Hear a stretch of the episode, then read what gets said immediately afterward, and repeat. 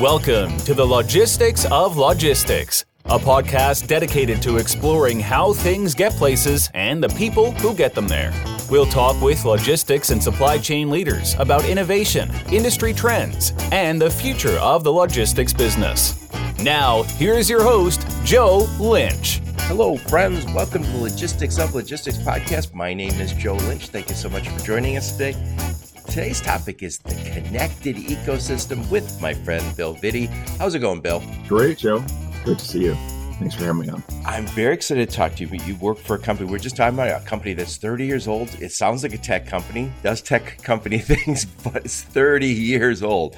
I'm, I'm excited to talk to you about um, Transflo. But before we get into all that, Bill, please introduce yourself and your company and where you're calling from today. Yeah, great. So I'm Bill Vitti. I'm the president and CRO of Transflo. Been with the company for just over seven months. I'm calling from Phoenix, Arizona. I know you're in Detroit, Joe, so I, a little different weather here, but we pay for it in the summer.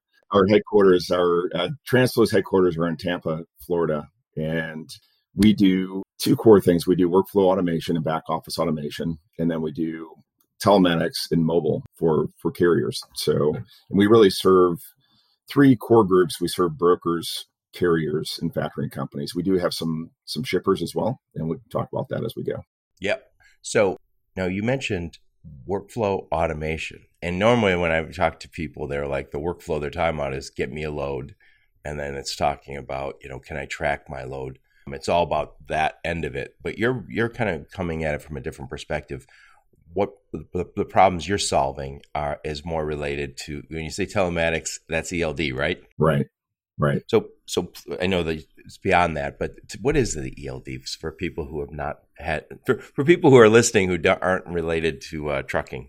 Yeah. So we have over forty thousand electronic logging devices or ELDs that are in cab of trucks, and there was a mandate, government mandate around hours of service, and much like the airline industry with pilots and how how many hours a driver can drive every day and what behaviors and in trying to bring additional safety to to the road and to the trucking industry. And so there's the initial thought with an ELD was to service the government mandates. But if you look at that and say, hey, that's the basics, right? That's kind of table stakes that you have to do certain things.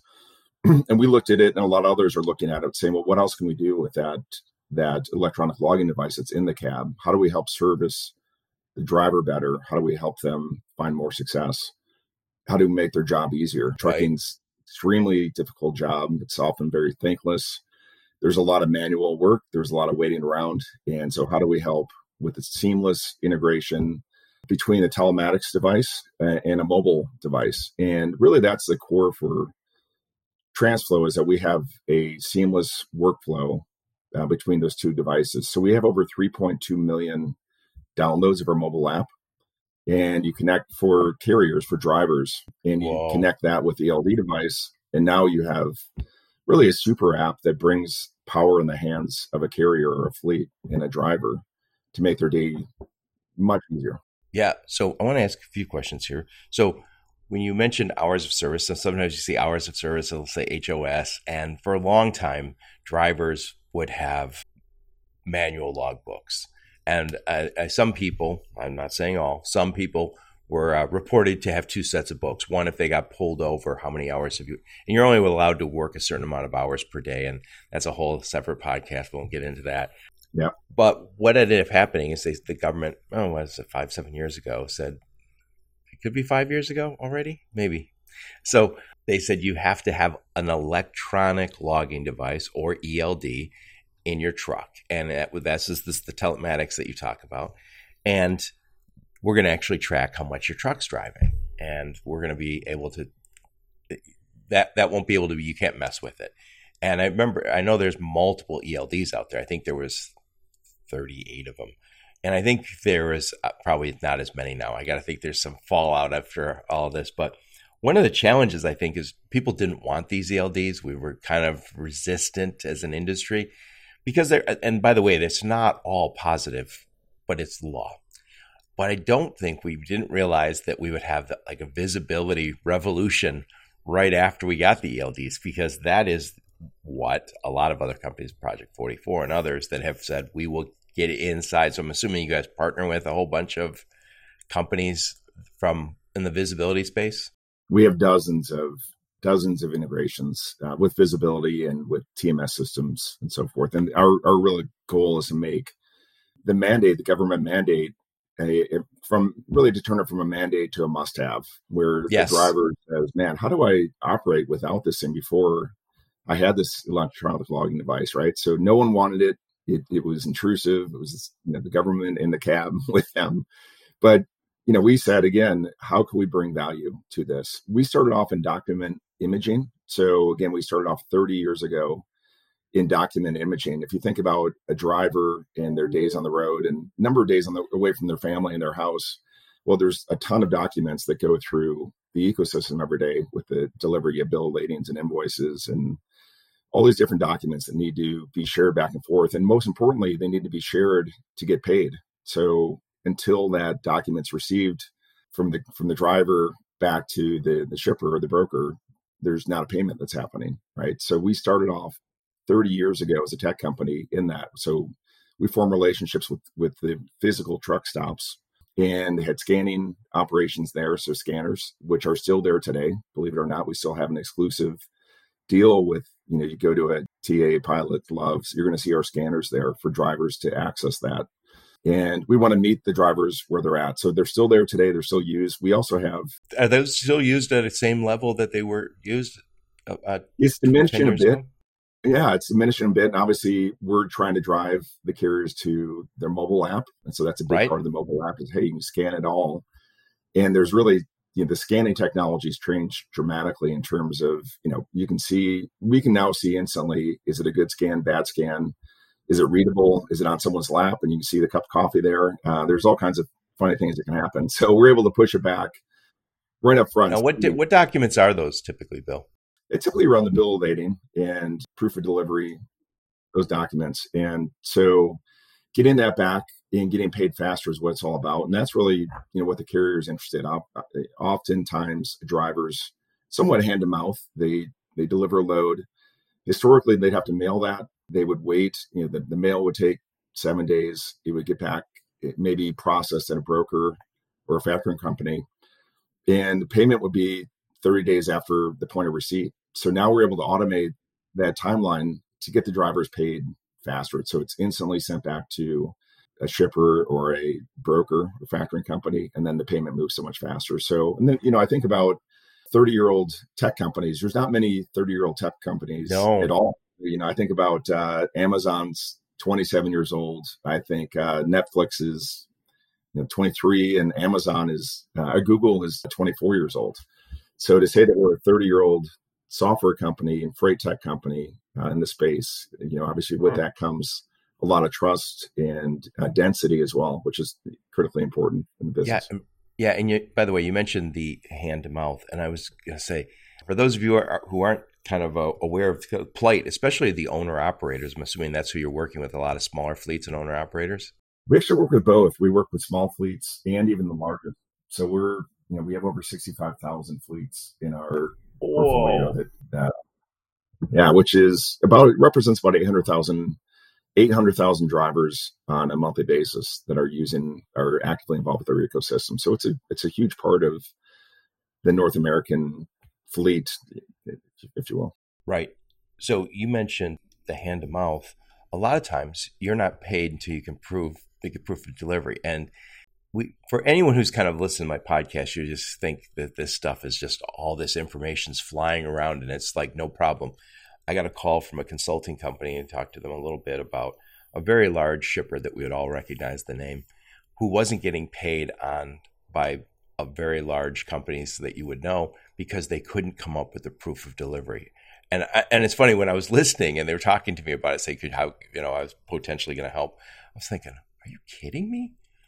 Proof of delivery is that, but that we take it for granted. I mentioned to my brother-in-law who is an automotive guy, he goes, "Oh yeah, it's still it's still a huge problem." So it's not it's not a given that that proof of delivery gets in the right hand. When I was still moving freight, I would get phone calls sometimes from my my customers saying, "I told you I needed that yesterday, and it's not here." And I was like, I'm looking over at my guys. Did that get there? Yeah, eh, yeah, you delivered yesterday, just like you said.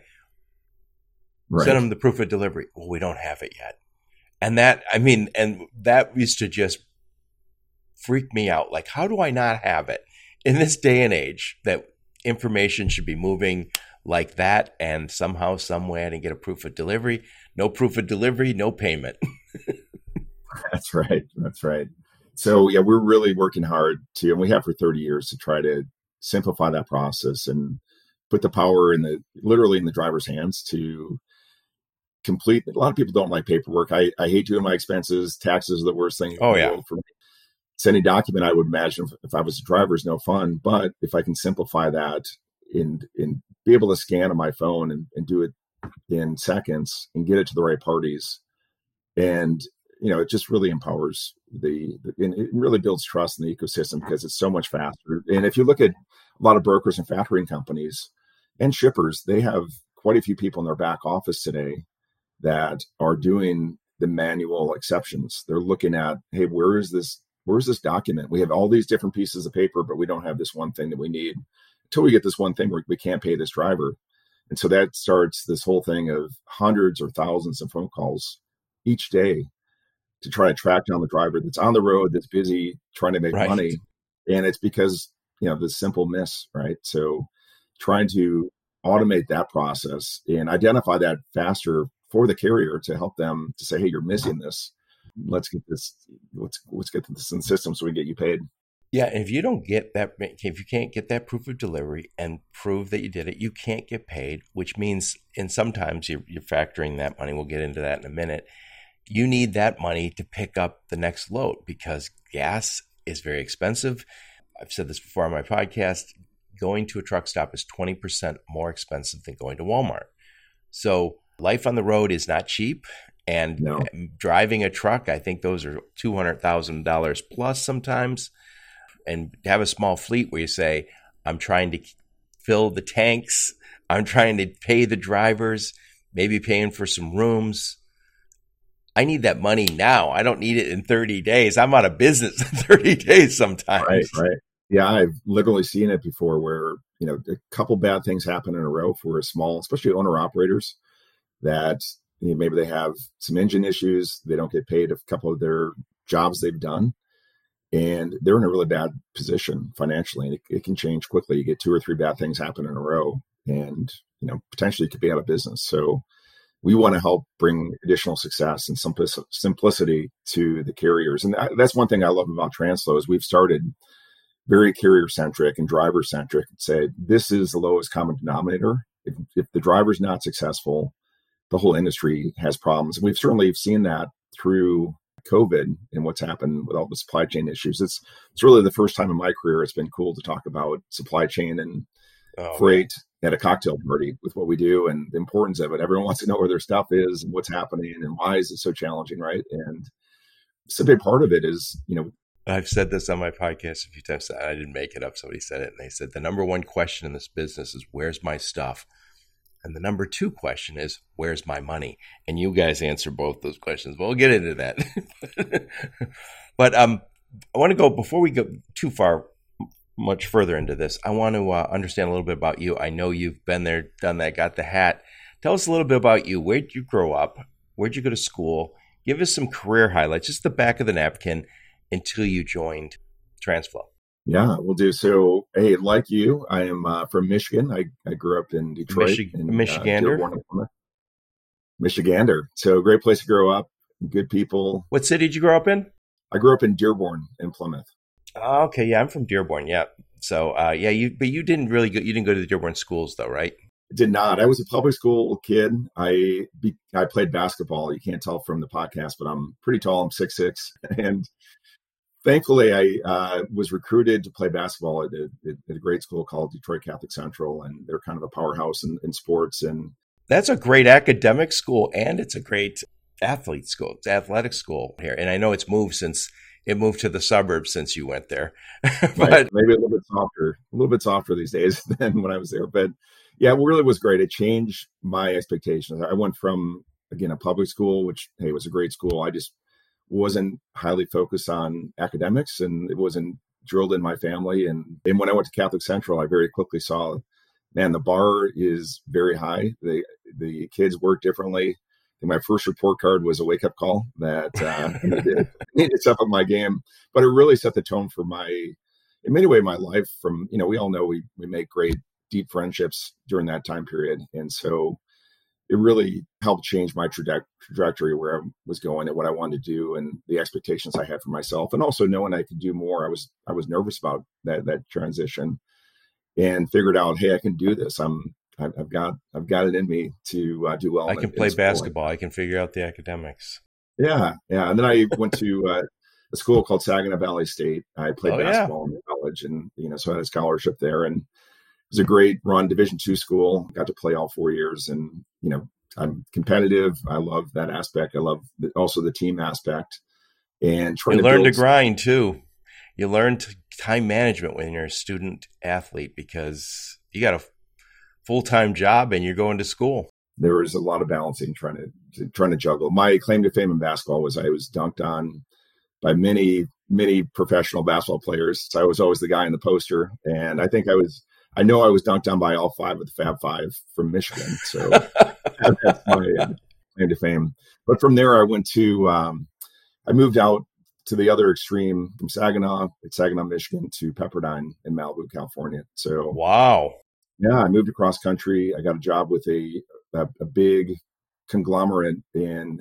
So you, would you would you study at Pepperdine? Just MBA? It was an MBA, yeah. So marketing and, and management. Thankfully, it's something that uh, I use every day. So it's back in there in my mind some somewhere. Same with Saginaw Valley. I had the same majors, and so moved across country out of right out of college, undergrad, and joined a company called Tenneco Automotive a big auto parts company. So oh yeah, yeah, they're huge. My roots from Detroit tied me into that. It's Monroe Auto Parts and Walker Exhaust Systems, and uh, so great company to start with. They actually paid for my MBA, which I wouldn't have been able to do otherwise.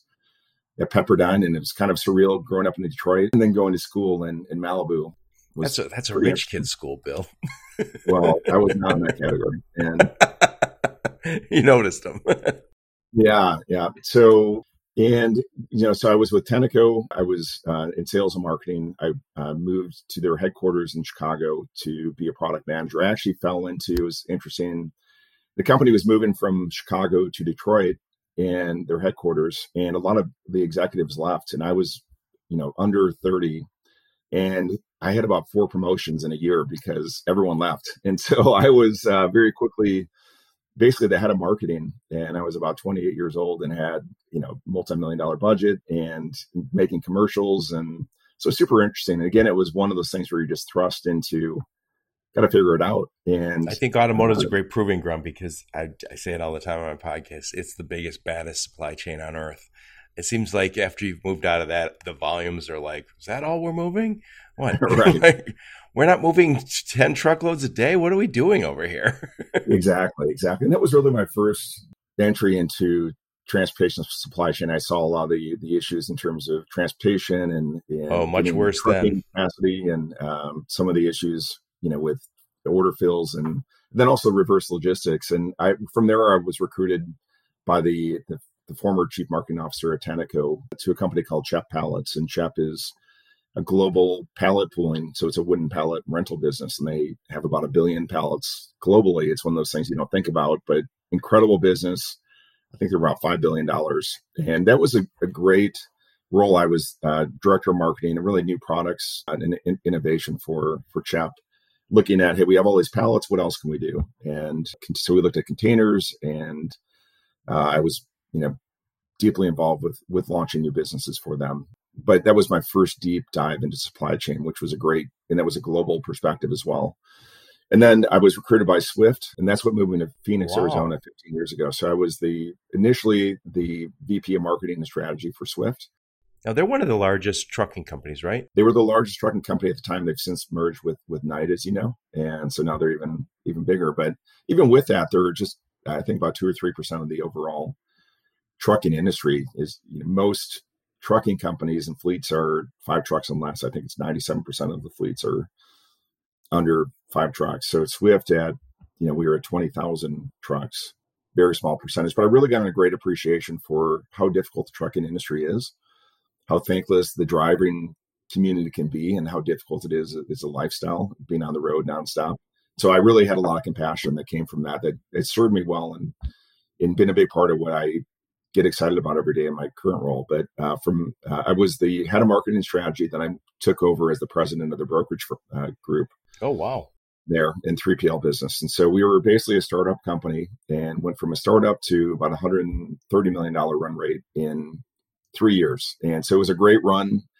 Externally, we did a lot of cool things, including getting into warehousing and single sourcing a lot of facilities and getting some pretty big scale. Internally was really challenging because it's an asset based company. They they love trucks and they focused on that. So trying to get the trying to get model, tech wouldn't have been easy. it was a little challenging, but did a you know we had a good good run there, and and then from there I got recruited to to be the first first executive at Truckstop.com, which is a load board and freight matching company and a freight marketplace. They do much more than load board today, but I was the first executive brought in to the executive uh, from the industry. And so when I joined there, the company was about $200 million of value. And we, I knew we were bringing private equity in, and that was part of that process. And so we brought a firm called Bregal Sagemount in, and which is important because it, I, it's came full circle. I'm working with them again now, but had a great run with them. I was, I think I was employee 155 when I joined and today they're over a thousand employees. So it was a great run. They went from two hundred million dollars in value when I was there to about one point two billion. So they were a, tech unicorn, and just a great run, very profitable through that time. I was really passionate about the impact that the truck stop had on the driver. They were very much like Transflo. Truck stop is very much on how do we help the driver be successful? How do we help bring additional value and success to them every day? And and help get them home or help them make more money, help them get paid faster. And so that part was really compelling to me. And what I learned from that, you know, so I think the two two things, you know, I, I love the journey I had at Swift in building. I, I learned that I'm a builder. I love that that aspect, creating jobs, yeah. helping families be successful, helping with career paths. And, and likewise at, at Truck Stop, we created some incredible jobs, uh, created you know a lot of value for our customer base and and really helped connect this ecosystem. We all know that trucking and freight is you know it's a little bit of a laggard in technology.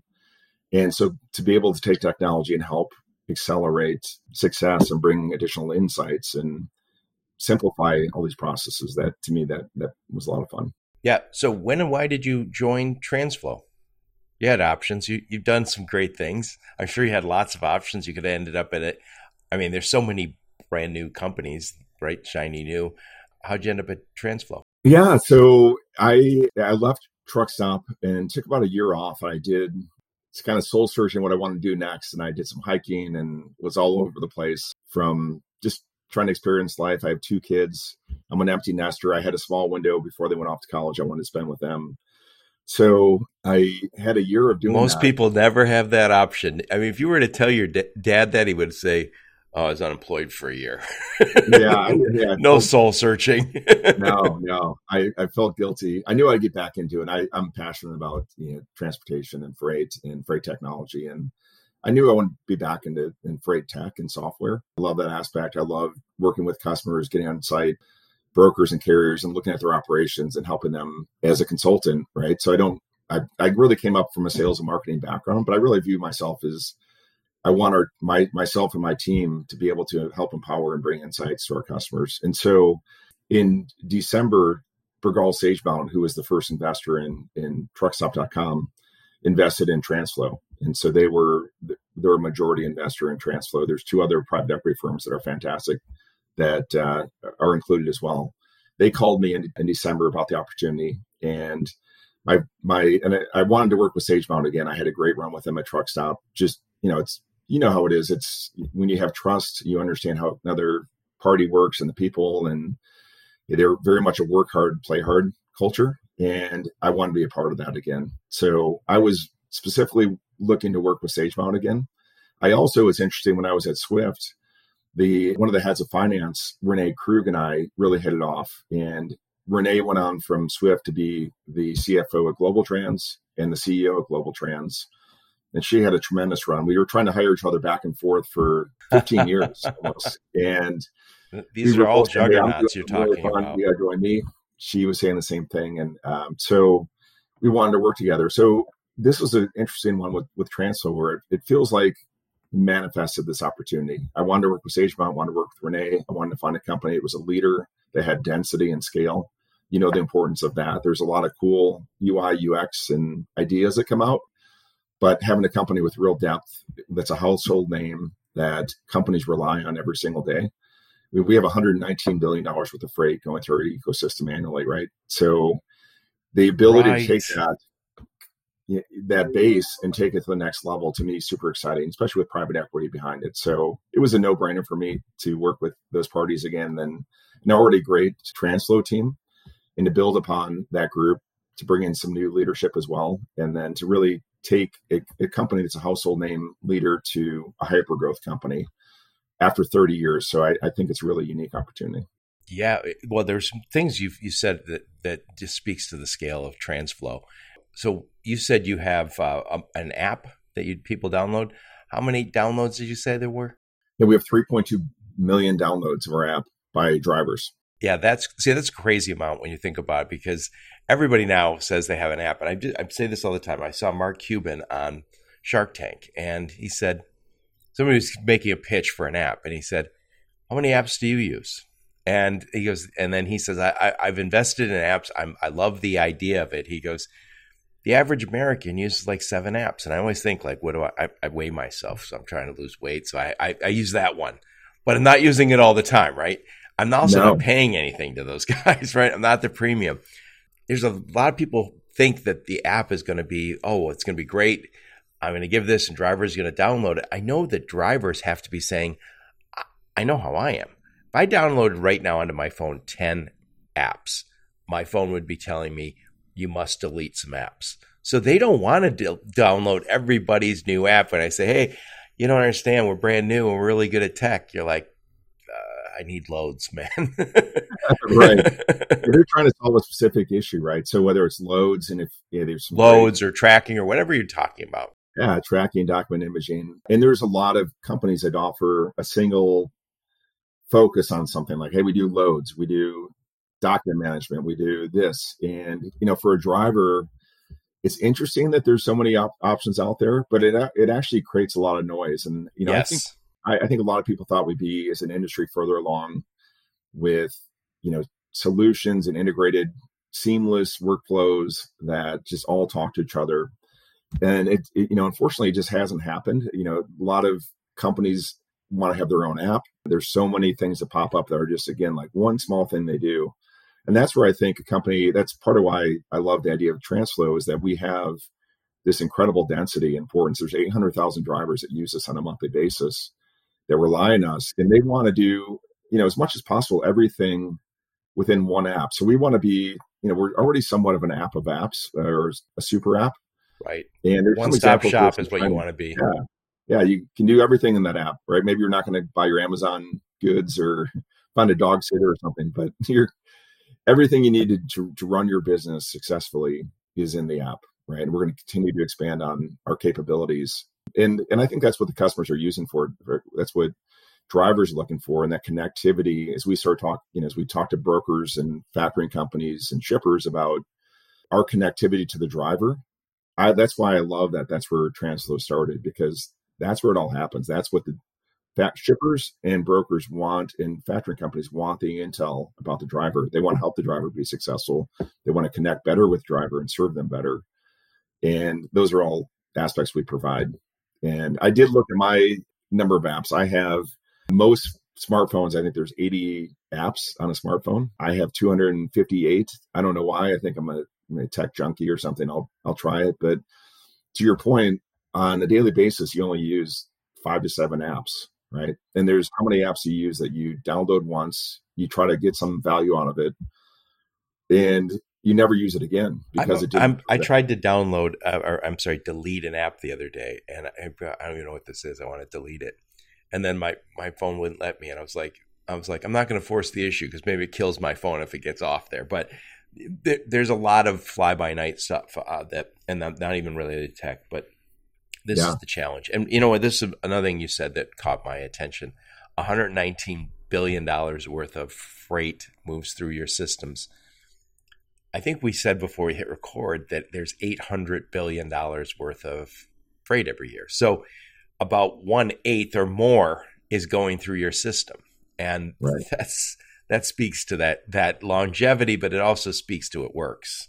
And so, you know, somebody's looking around and saying, "What what do I, what app do I want to, or what telematics company do I want to work with? What ELD company do I want to work with?" These are the guys. Right, right. And and it is powerful. You think about 119 billion dollars worth of freight, and having that that data, the access to the data that we have is unparalleled. I, I've seen, I've worked with a few companies that have deep density in terms of documents that they see and, in data around rates or you know who the carriers are, what lanes they run, and so forth. But we have 119 billion dollars worth of freight that we're in the transaction, right? So it's it's the actual document. Your data must be pretty good too. it's it's it's really good, but it's going to get way better because we have a new platform we just launched. Part of the reason I joined Transflo again was because of the density we have in the trust, and we've been neutral for for 30 years. We've never really pivoted and, or changed our direction. Right, we're always serving these core customers as a neutral marketplace. Right, so we want to help all parties rise up and be successful. So we're not a broker. We don't have a factoring company. We don't have any conflicts in the market. We just want to help our customers be successful. That's never changed in 30 years. And with that $119 billion worth of spend that goes through us, we have a new platform we just launched. We spent two years and millions of dollars in launching this. It's called Intelligent Automation. And that's a workflow automation platform. And really, if you think about a document might, let's say, a bill of lading that goes through, it gets scanned and sent in for payment and for verification, right?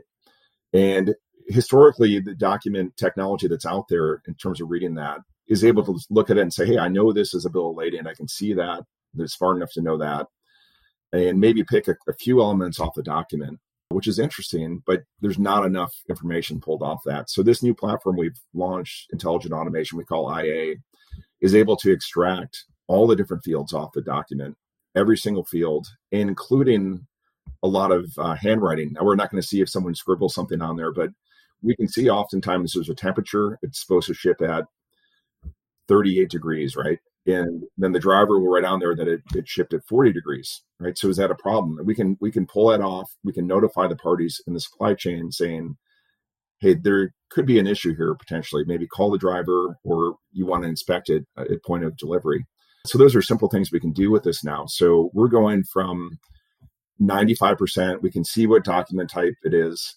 90% we can extract the data cleanly and categorize it store it give it to the right parties in the ecosystem that might need that. So that same paperwork can go, we can send the pieces they need to the right parties in this connected ecosystem, which is the topic of our show here today. And we can, you know, take that data and make actionable insights from it. Right. So that's really the key to the data we have. So this dense ecosystem. And the other exciting thing is we're able to, I mentioned that there's a lot of manual labor that happens in the back office of people picking up the phone looking for information. We're able to streamline that. We're able to automate the exception management process. And we have it 60% with this new platform that we've just launched a few months ago. a 60% lights out, no human interaction involvement with the documentation.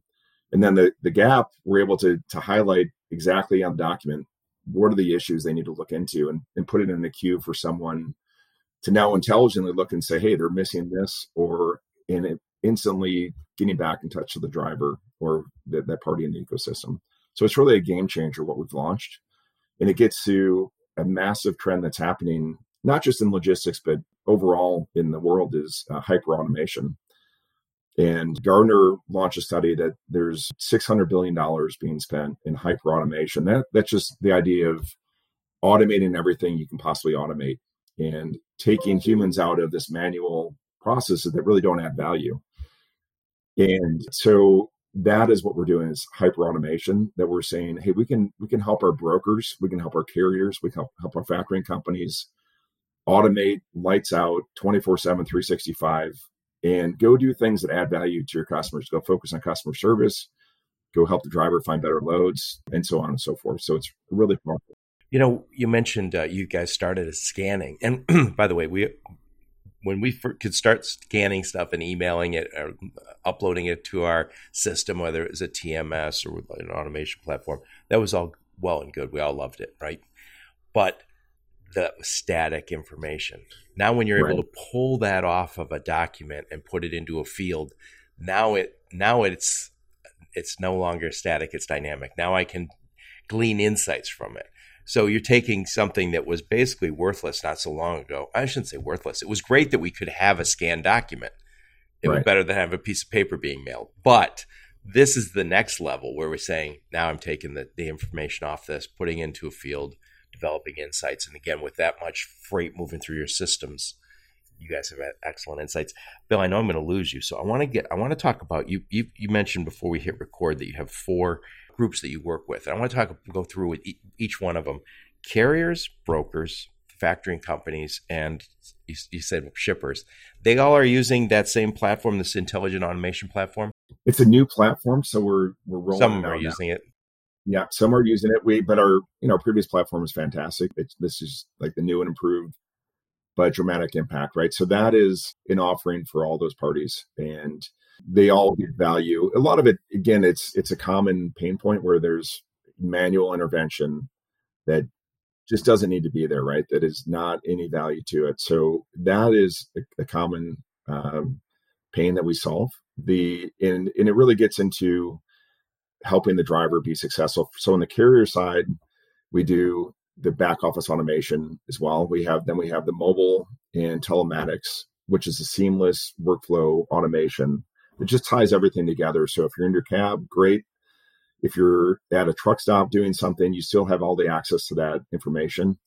And it's just a super powerful tool to run a fleet. So, so that's so that's taking that that bill of lading and what when when they're trying to get paid, what do they have to show? Bill of lading, proof of delivery. What else do they have to show document wise? That's really the key. There there could be lumper fees. It's another example where it's you know getting help unloading, and those can cause a lot of havoc that because they sometimes pop up later after the, the shipment's been delivered. I hate, and I hate those. The the lumper fees, those lumpers are the guys who are unloading and loading. And sometimes there's fees that you, they, the companies have to pay. Uh, you don't run across it all the time, but certain businesses seem to have a lot of them. Yes, they do. They do. So I was just going to say, so for the carriers, you're doing workflow automation, and and you sell telematics. So when you say telematics, what is that? What does telematics include? I know ELD is something they have to have. What else is there? So it's the ELD and then the mobile mobile platform as well. So that's where we have 3.2 million app downloads with a holistic bundle. It t- automatically is seamless with the ELD. It connects to the ELD, but then it provides other value. And we have a lot of things we've developed ourselves in terms of solutions for our drivers. And then we have a lot of partnerships in there as well that we're working with companies like Drivewyze to and we have routing tools and fuel optimization and, and different tools we're able to bring into one holistic app for to, to manage a fleet. So, so any driver who has that says, "Hey, I'm assuming you can get them a discount on fuel sometimes." Yes, yes, and that's an area that we're you know more and more focused there, and especially right now with the, the headwinds and the, the cost of, of, diesel, and so there's a lot of excitement about. But also like weigh station, weigh station bypass all the routing navigation, the visibility tracking, we have that built into our app as well. So, and that's a seamless solution that we have. And we're able to partner, you know, with all these integrations we have throughout the, supply chain with just to make it a seamless transaction for our for our customers. So now, when you go from carrier to broker, what value do you add for the brokers? Yeah, on the broker side, uh, much much of it is the workflow automation, the back office. Again, there's often depending on the size of the company, there's multiple people, if not hundreds of people in the back oh, office. Oh, yeah. It sounds crazy to say there are hundreds of people in the back office doing manual labor and exception management and phone calls to try to verify documents and loads and deliveries and the ability to streamline that and automate it and you know, think about the ability to eliminate fraud or just improve that connection and hey if you're a broker and you have a bad interaction with a carrier really a lot of times no fault to anyone. It's just the the uh, a gap between how they communicate. Right. You can lose that driver forever. Well, they'll say, "I'll never do business again with this with this broker." Right. So we really help improve the relationships as well.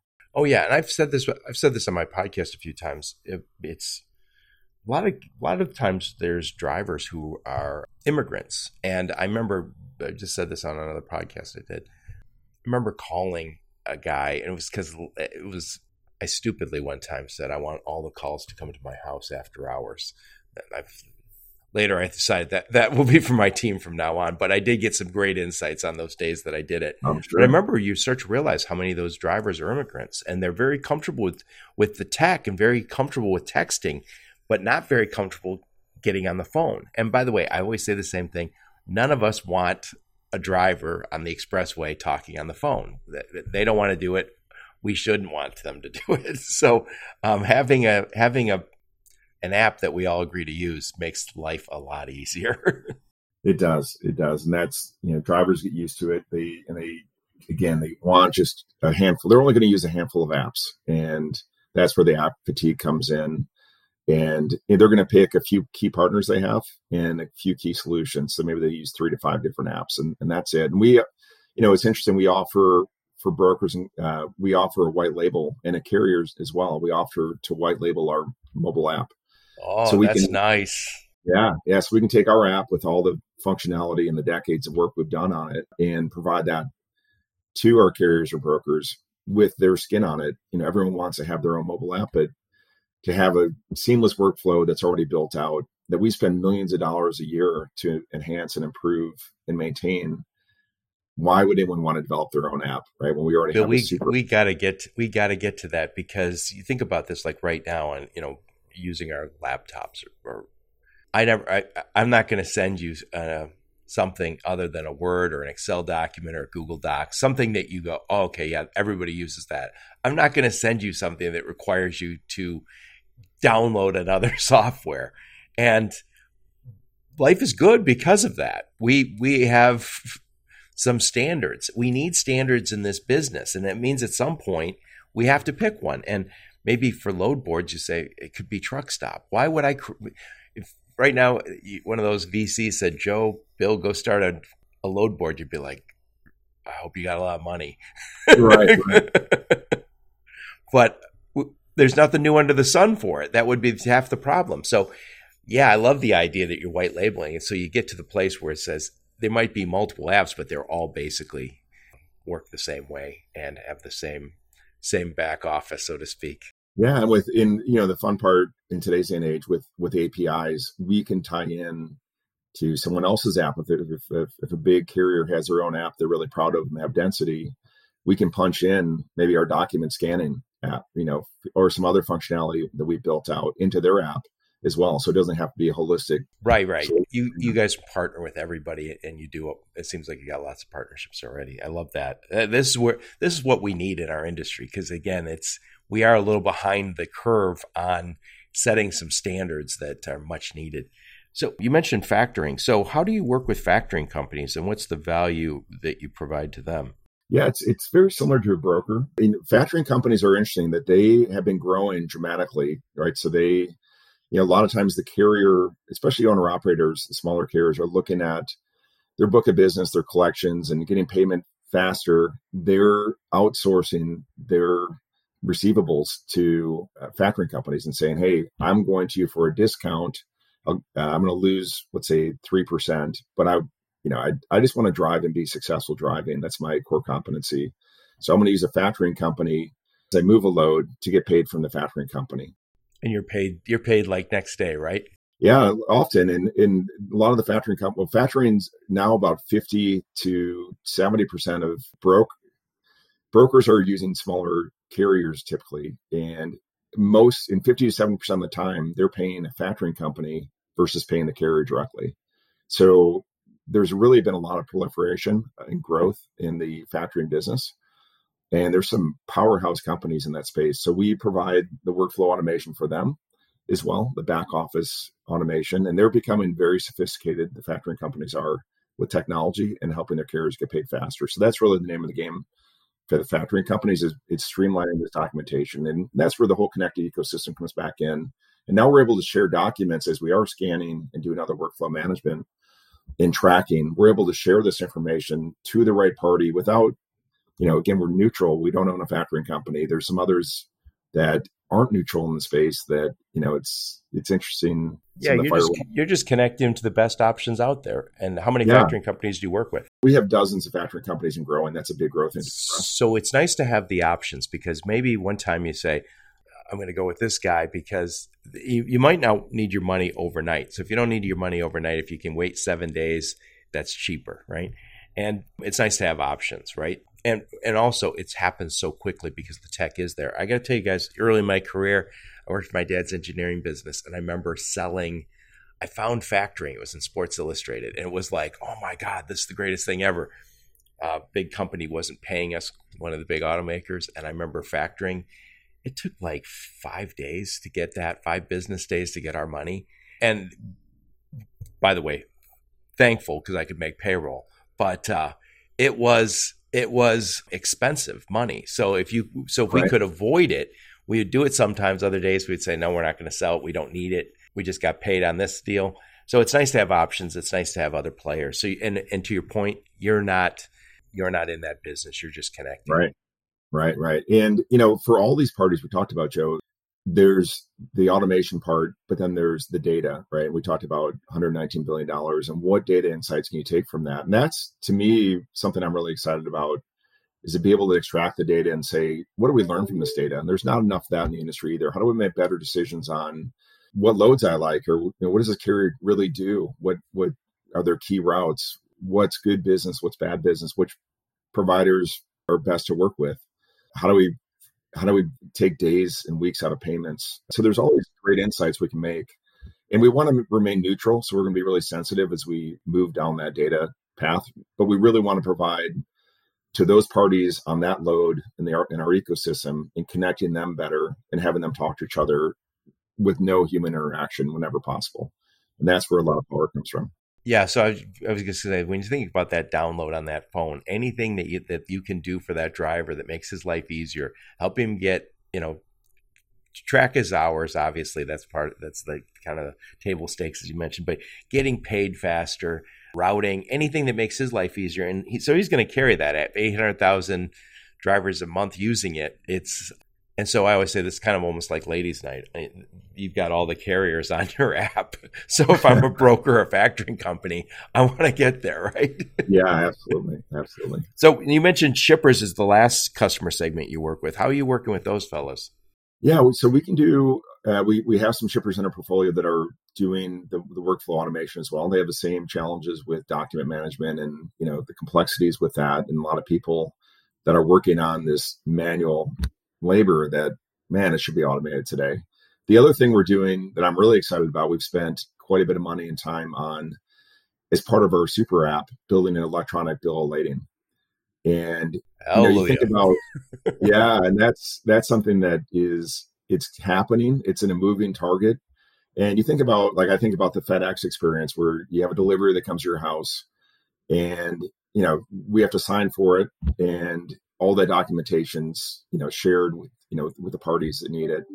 And now today there's times where your amazon comes you don't get you don't have sign for anything and it's put outside your door if you're okay with that.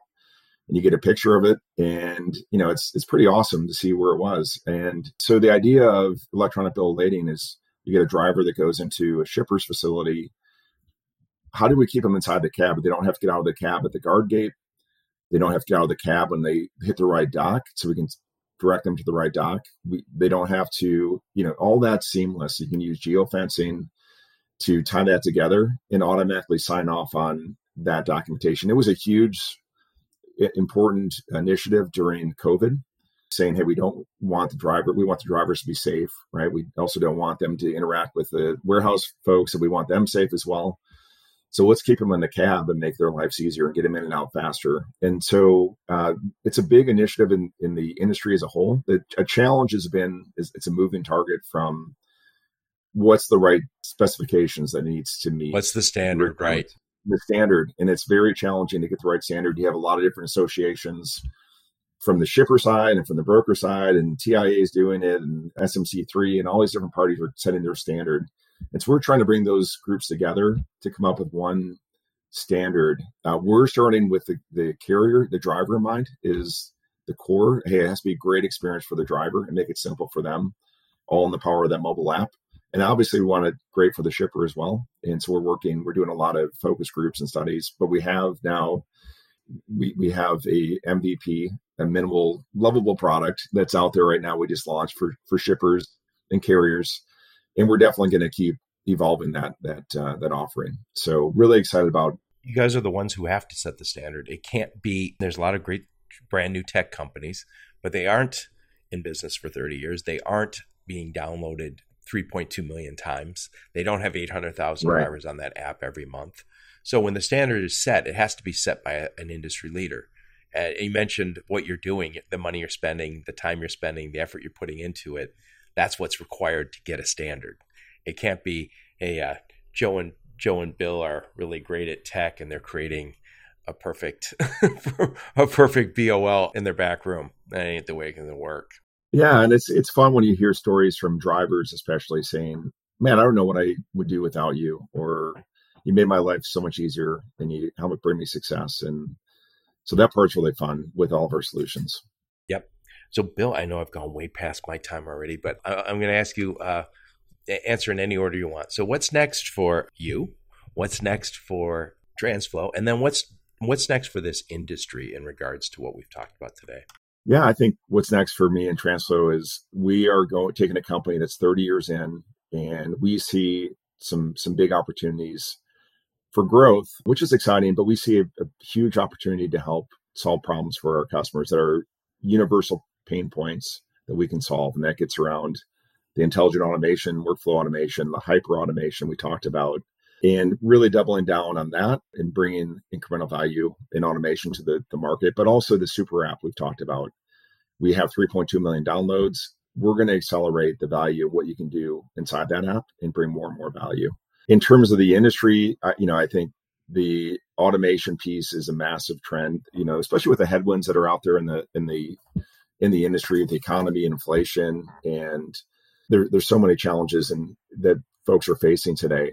So it's important what we're what we're helping enable in our with our solutions is to bring success really in any economic environment to help companies stay successful and be prepared for anything they're they're up against in this coming year. Excellent, excellent. So, Bill, um, what I'll do is I'll put a link to your LinkedIn profile. I'll put a link to okay. Trans Transflo and any other marketing apps. If you guys have any explainer videos or white papers, yeah, we do. Links to links to uh, how how we how do we work with you guys? I'll put those in the uh, show notes.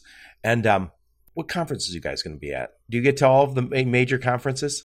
We, I was at, uh, I think, 10 conferences myself in the last Whoa. several. Yeah, so I was a road warrior and um, it's, it's nice to be off the, the treadmill from that perspective. But we, we go to all the big conferences. A couple that we have coming up are the, there's an, the IFA, which is a factoring conference. There's two conferences coming up. We have T, that's, those are in February and May for factors. There's uh, TIA, which is coming up in April. We're certainly there. We have the FreightWave conferences. We're, we'll be at both of those. TCA is a trucking event, which is fantastic in June. And then there's an executive conference, BGSA. It's Ben Gordon's. Yep. Yep. That's in January. Yep. That's in January as well. So we'll be at almost everything out there. And, you know, are you, are you guys going to get to manifest in January too? we'll be there. It's our it'll be our first time there, so look forward to. Well, it's only their I, second conference. I actually I'll see you there, Bill, because it's my uh, first time there too. But it, um, I'm, just, I'm I'm supposed to talk to Pam Simon coming up here, and uh, man, they're doing a lot. They they. I talked to everyone about what conferences they went to, and people raved about their last conference. So I'll be at their next one.